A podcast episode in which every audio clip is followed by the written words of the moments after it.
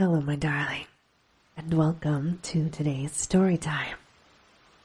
Today we are reading Shadow over Innsmouth by H.P. Lovecraft.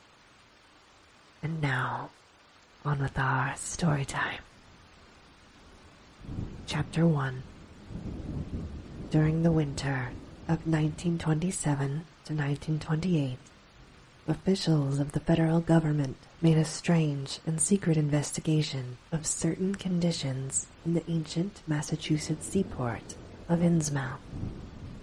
The public first learned of this in February when a vast series of raids and arrests occurred, followed by the deliberate burning and dynamiting, under suitable precautions, of an enormous number of crumbling, worm-eaten, and supposedly empty houses along the abandoned waterfront.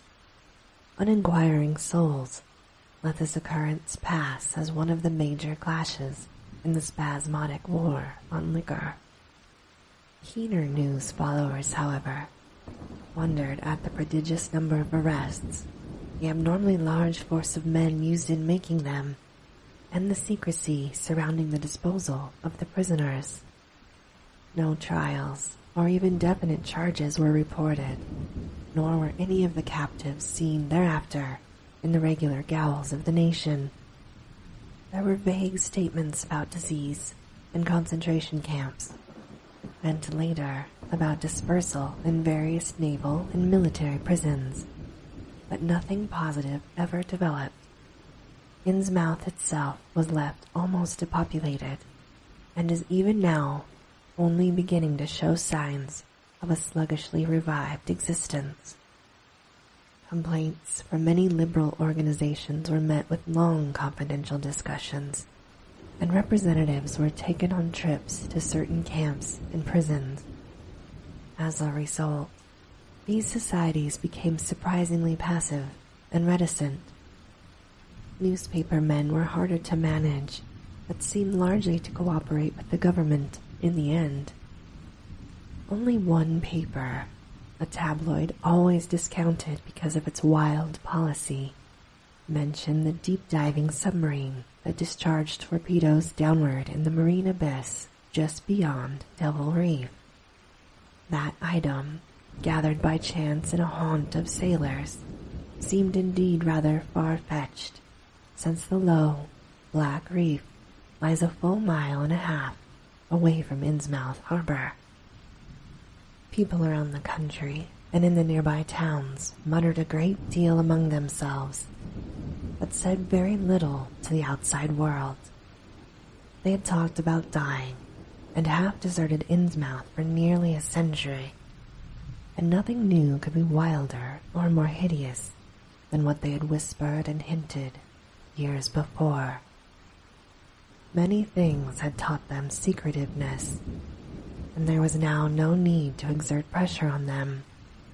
Besides, they really knew very little.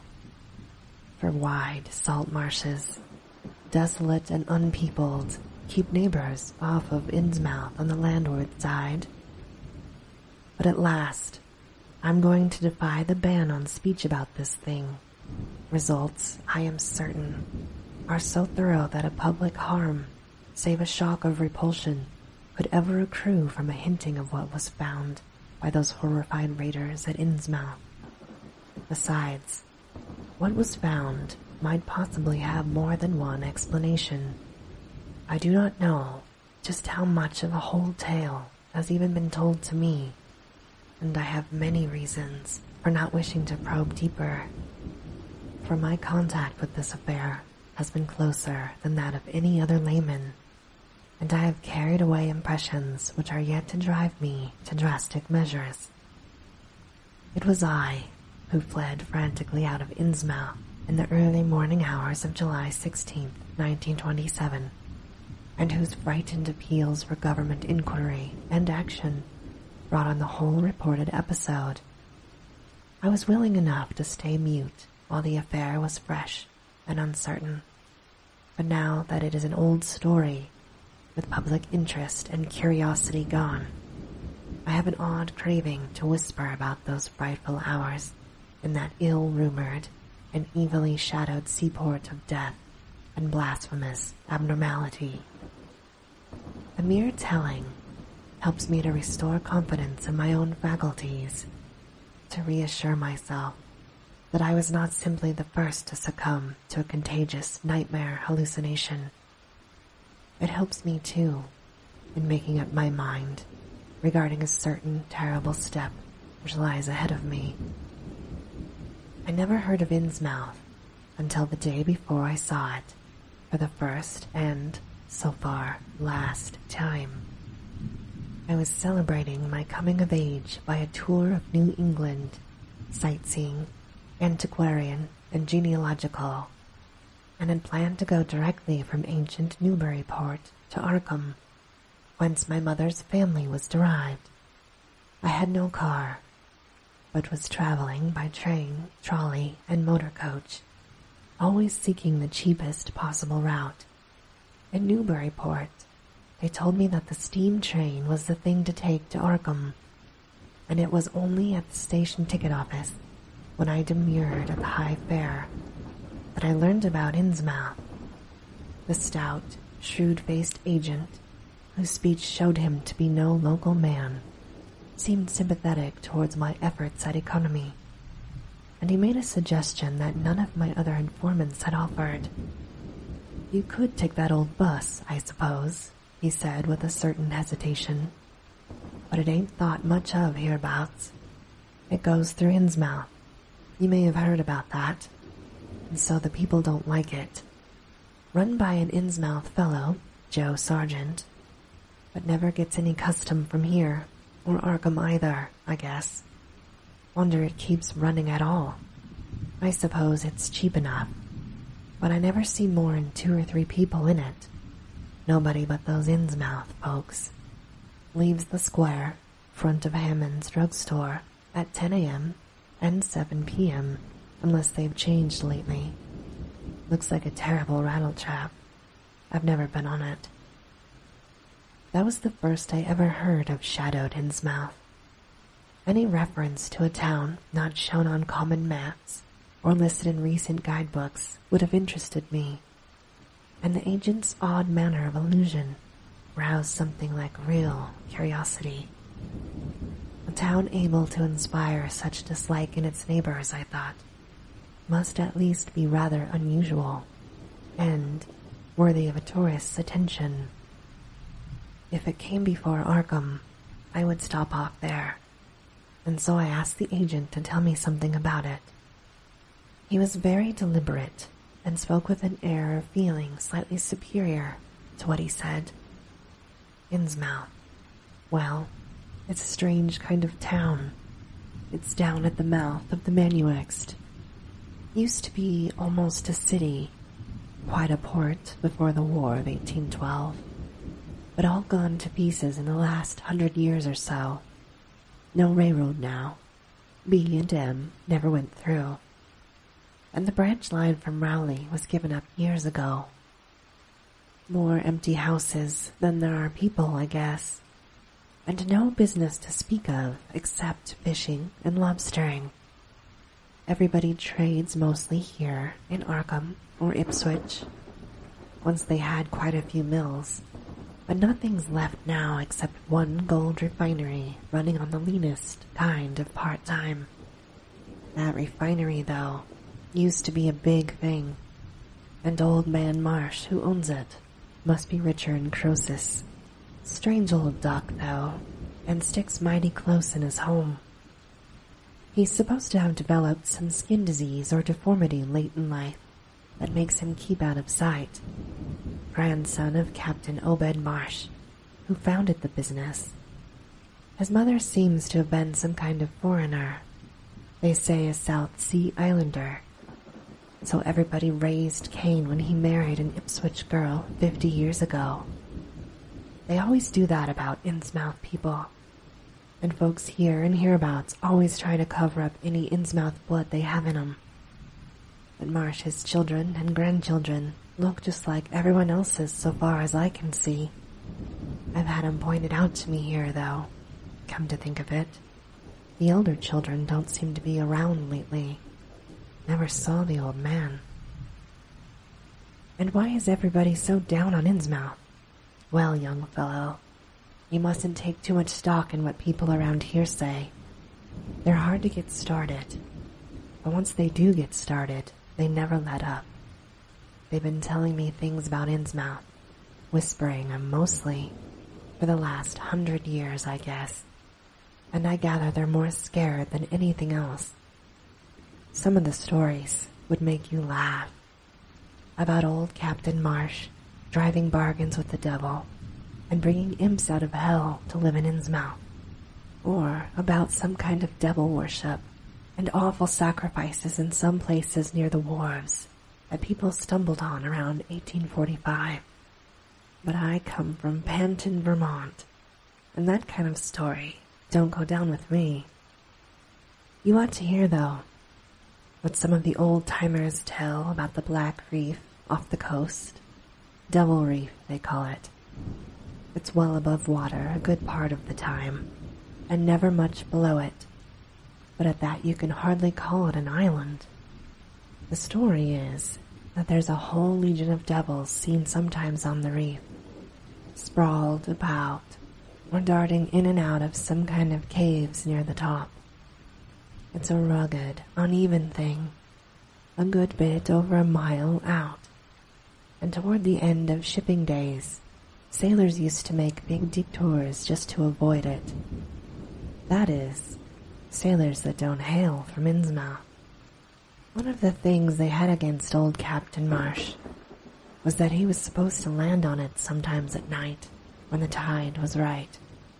Maybe he did, for I dare say the rock formation was interesting, and it's just barely possible he was looking for pirate loot and maybe finding it. But there was talk of his dealing with demons there. Fact is, I guess on the whole, it was really the captain that gave the bad reputation to the wreath. That was before the big epidemic of 1846, when over half the folks in Innsmouth were carried off. They never did quite figure out what the trouble was, but it was probably some foreign kind of disease brought from China or somewhere by the shipping. It surely was bad enough. There were riots over it, and all sorts of ghastly doings that I don't believe ever got outside of town. And it left the place in awful shape. Never came back.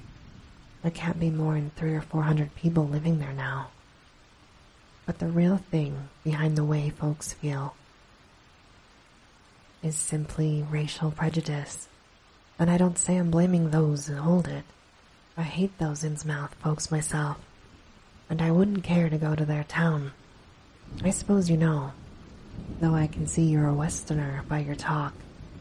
Well, there must be something like that back of the Innsmouth people. The place was always badly cut off from the rest of the country by marshes and creeks, and we can't be sure about the ins and outs of the matter. But it's pretty clear that old Captain Marsh must have brought home some odd specimens when he had all three of his ships in commission back in the 20s and 30s. There certainly is a strange kind of streak in the Innsmouth folks today. I don't know how to explain it, but it sort of makes you crawl. You'll notice a little in Sargent if you take his bus. Starry eyes that never seem to shut. Skin isn't quite right, rough and scabby. The sides of their necks are all shriveled or creased up. It bald, too, very young. The older fellows look the worst. Fact is, I don't believe I've ever seen an old chap of that kind. Guess they must die of looking in the glass. Animals hate them. They used to have lots of horse trouble before autos came in. Nobody around here, or in Arkham or Ipswich, will have anything to do with them. And they act kind of offish themselves when they come to town, or when anyone tries to fish on their grounds. Strange how fish are always thick off Innsmouth Harbor when it ain't anywhere else around. But just try to fish there yourself and see how the folks chase you off. Those people used to come here on the railroad, walking and taking the train at Rowley after the branch was dropped. But now they use the bus. Yes, there's a hotel in Innsmouth called the Gilman House. But I don't believe it can amount to much. I wouldn't advise you to try it. Better stay over here and take the 10 o'clock bus tomorrow morning. Then you can get an evening bus there for Arkham at 8 o'clock. There was a factory inspector who stopped at the Gilman a couple of years ago, and he had a lot of unpleasant hints about the place. Seems they get a strange crowd there, for this fellow heard voices in other rooms, though most of them were empty, and they gave him the shivers. It was a different language, he thought, but he said the bad thing about it was the kind of voice that sometimes spoke. It sounded so unnatural, sloping like, he said, that he didn't dare undress and go to sleep. Just waited up and lit out the first thing in the morning. The talk went on most all night. This fellow, Casey his name was, had a lot to say about how the Innsmouth folks watched him and seemed kind of on guard. He found the Marsh refinery a strange place. It's an old mill on the lower falls of the Manuxet. What he said tallied up with what I'd heard. Books in bad shape, and no clear account of any kind of dealings. You know, it's always been a mystery where the Marshes get the gold they refine. They've never seemed to do much buying into that line, but years ago, they shipped out an enormous lot of ingots. And there used to be talk of a strange kind of jewelry that the sailors and refinery men sometimes sold on the sly, or that was seen once or twice on some of the marsh womenfolk. People thought maybe old Captain Obed traded for it in some port especially since he was always ordering stacks of glass beads and trinkets, such as seafaring men used to trade in the native lands. Others thought, and still think, that he'd found an old pirate cache out on Devil Reef. But here's the funny thing.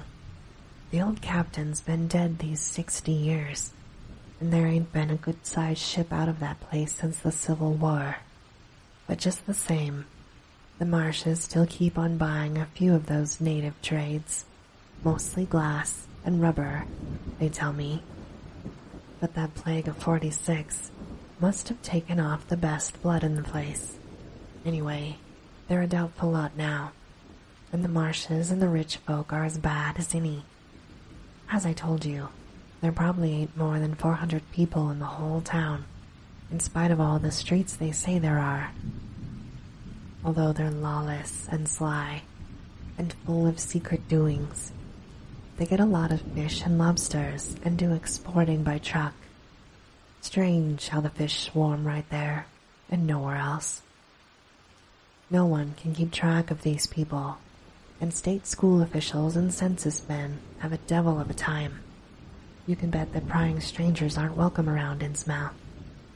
I've heard personally of more than one business or government man that's disappeared there, and there's loose talk of one who went crazy and is out at Danvers now. They must have fixed up some awful scare for that fellow. That's why I wouldn't go at night if I was you. I've never been there and have no wish to go, but I guess a daytime trip couldn't hurt you even though the people hereabouts will advise you not to make it. If you're just sightseeing and looking for old time stuff, Innsmouth ought to be quite a place for you. And so, I spent part of that evening at the Newburyport Library looking up data about Innsmouth. When I tried to question the people in the shops, the lunchroom, the garages, and the fire station, I had found them even harder to get started than the ticket agent had predicted, and I realized that I could not spare the time to overcome their first instinctive reticentness. They had a kind of obscure suspiciousness, as if there were something amiss with anyone too much interested in Innsmouth. At the YMCA, where I was stopping, the clerk merely discouraged my going to a such dismal, decadent place, and the people in the library showed much the same attitude. Clearly, in the eyes of the educated, Innsmouth was merely an exaggerated case of civic degeneration. The Essex County histories on the library shelves had very little to say, except that the town was founded in 1643 noted for shipbuilding before the Revolution, a seat of great marine prosperity in the early 19th century, and later a minor factory center using the Manuxet as power. The epidemic and riots of 1846 were very sparsely treated, as if they formed a discredit to the county. References to decline were few, though the significance of the later record was unmistakable. After the Civil War, all industrial life was confined to the Marsh Refining Company, and the marketing of gold ingots formed the only remaining bit of major commerce aside from the eternal fishing. That fishing paid less and less as the price of the commodity fell, and large-scale corporations offered competition but there was never a dearth of fish around Innsmouth harbor. Foreigners seldom settled there, and there was some discreetly veiled evidence that a number of people who had tried it had been scattered in a peculiarly drastic fashion. Most interesting of all was a glancing reference to the strange jewelry vaguely associated with Innsmouth. It had evidently impressed the whole countryside more than a little, for mention was made of specimens in the Museum of Miskatonic University at Arkham, and in the display room of the Newburyport Historical Society. The fragmentary descriptions of these things were bald and prosaic, but they hinted to me an undercurrent of persistent strangeness. Something about them seemed so odd and provocative that I could not put them out of my mind, and, despite the relative lateness of the hour, I resolved to see the local sample, said to be a large, strange proportioned thing, evidently meant for a tiara, if it could possibly be arranged. The librarian gave me a note of introduction to the curator of the society, a Miss Anna Tilton, who lived nearby and after a brief explanation, that ancient gentlewoman was kind enough to pilot me into the closed building, since the hour was not outrageously late. The collection was a notable one indeed, but in my present mood, I had eyes for nothing but the bizarre object which glistened in a corner cupboard under the electric lights. It took no excessive sensitiveness to beauty to make me literally gasp at the strange, unearthly splendor of the alien, opulent fantasy. It rested there on a purple velvet cushion. Even now, I can hardly describe what I saw, though it was clearly enough a sort of tiara, as the description had said. It was tall in front, and with a very large and curiously irregular periphery as if designed for a head of almost freakishly elliptical outlines. The material seemed to be predominantly gold, though a weird, lighter lustrousness hinted at some strange alloy with an equally beautiful and scarcely identifiable metal. Its condition was almost perfect, and one could have spent hours in studying the striking and puzzlingly untraditional designs. Some simply geometrical, and some plainly marine, chased or molded in high relief on its surface, yet a craftsmanship of incredible skill and grace. The longer I looked, the more the thing fascinated me, and in this fascination there was a curiously disturbing element hardly to be classified or accounted for. At first, I decided that it was the strange, otherworldly quality of the art which made me uneasy. All other art objects I had ever seen either belonged to some known racial or national stream, or else were consciously modernistic defiances of every recognized stream. This tiara was neither. It clearly belonged to some subtle technique of infinite maturity and perfection, yet that technique was utterly remote from any Eastern or Western, ancient or modern, which I had ever heard or seen exemplified. It was as if the workmanship were that of another planet.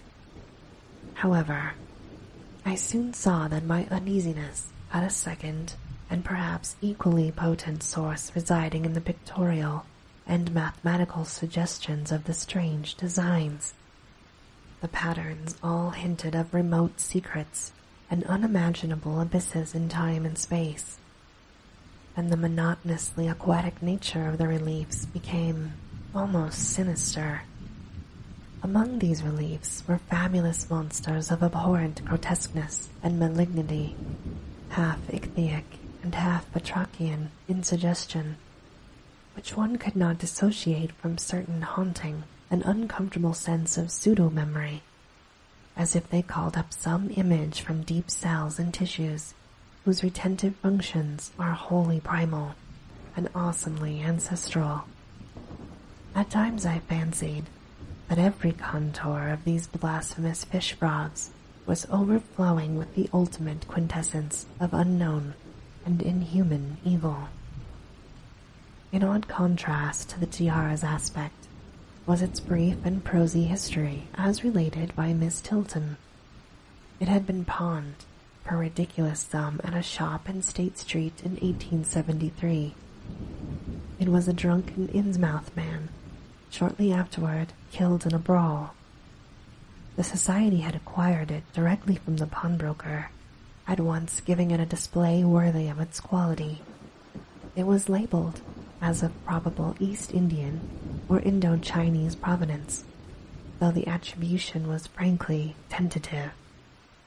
Miss Tilton, comparing all possible hypotheses regarding its origin and its presence in New England, was inclined to believe that it formed part of some exotic pirate hoard discovered by old Captain Obed Marsh. This view was surely not weakened by the insistent offers of purchase at a high price, which the Marshes began to make as soon as they knew of its presence, and which they repeated to this day, despite the Society's unvarying determination not to sell. As the good lady showed me out of the building, she made it clear that the pirate theory of the Marsh fortune was a popular one among the intelligent people of the region. Her own attitude towards shadowed Innsmouth, which she had never seen, was one of disgust at a community slipping far down the cultural scale, and she assured me that the rumors of devil worship were partly justified by a particular secret cult which had gained force there and engulfed all of the Orthodox churches. It was called, she said, the Esoteric Order of Dagon, and was undoubtedly a debased, quasi-pagan thing imported from the East a century before, at a time when the Innsmouth fisheries seemed to be going barren. Its persistence among a simple people was quite natural in view of the sudden and permanent return of abundantly fine fishing, and it soon came to be the greatest influence on the town, replacing Freemasonry altogether and taking up headquarters in the old Masonic Hall on the new church green. All this to the pious Miss Tilton formed an excellent reason for shunning the ancient town of decay and desolation, but to me, it was merely a fresh incentive. To my architectural and historical anticipations was now added an acute anthropological zeal, and I could scarcely sleep in my small room at the Y as the night wore away. And this, my darling, ends our story time for today. As always, I hope that you have very sweet and creepy dreams. Good night.